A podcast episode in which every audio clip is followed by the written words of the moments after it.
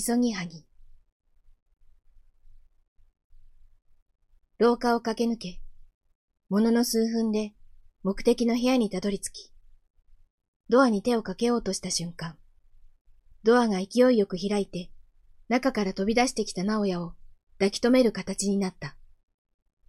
なお、名前を呼ぶと、震える手で俺にしがみついてきた。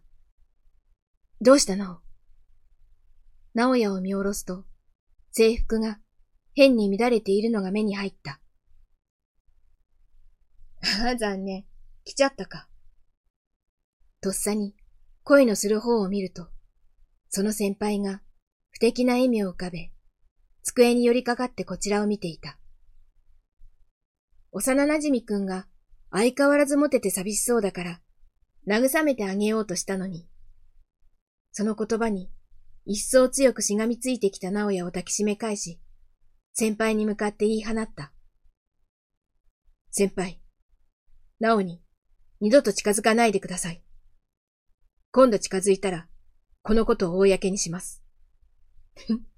公にしたら、綾瀬の方が困るんじゃないかな。直哉の体が跳ねるようにびっくりとした。困るのは先輩の方じゃないですか。なおは、俺が必ず守りますから、ご心配なく。射抜くように睨みつけると、俺の姿勢に耐えきれなくなったのか、先輩は目をそらしてしまった。行こう。そう言って、俺は直哉の肩を抱くようにして、その場から離れた。教室にカバンを置きっぱなしだったけれど、取りに戻る気になれず、あのまますぐに直哉を連れて帰宅した。俺の部屋に連れて行き、直哉の定位置に座らせると、一つ小さなため息が聞こえた。先ほどよりは少し落ち着いたように見えた俺は、昨日買っておいたアイスを取りに台所へ行き、母親に直哉が落ち込んでいるから来ないようにと伝えて、すぐに部屋に戻った。部屋のドアを開けると、ドアのすぐ前に、不安そうな顔をした直哉が立っていた。直哉のそんな顔を見ると、またふつふつと、先輩への怒りが湧いてくる。でもそれ以上に、今大事なことは、直哉を安心させることだと思い直し、一層優しく話しかけた。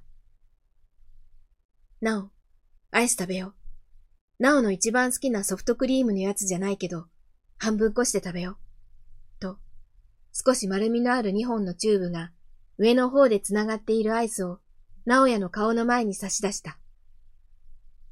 うん。やっと直哉の声が聞けて、ほっと胸を撫で下ろした俺は、自分自身、今まで肩に力が入りっぱなしになっていたことに気がついた。ほら座って、と、そっと直哉の肩を押して座らせ、俺はそのすぐ隣に座った。二つのアイスをプチッと切り離し、ついでに小さな輪っかに指をかけて開けたものを直哉に手渡す。直哉はいつものように自然にそれを受け取って、いつものように口へ運ぶ。俺はそれを見届けてから自分の分の封を切って、直哉にぴたりと並んで座り直す。ついさっき、エアコンをつけたばかりの部屋はまだ暑かったけれど、今は直哉の体温をすぐ近くで感じていたかった。直哉はじっと前を見て、ひたすら黙々とアイスをすすっている。自然と笑みがこぼれ、思わず顔を近づけて、口の横についたアイスをペロッと舐めた。驚いて目を見開いた直哉に向き直って、なお、好きだよ。と告げ、今度は、直哉の唇にキスをした。初めてのキスは、甘酸っぱいアイスの味がした。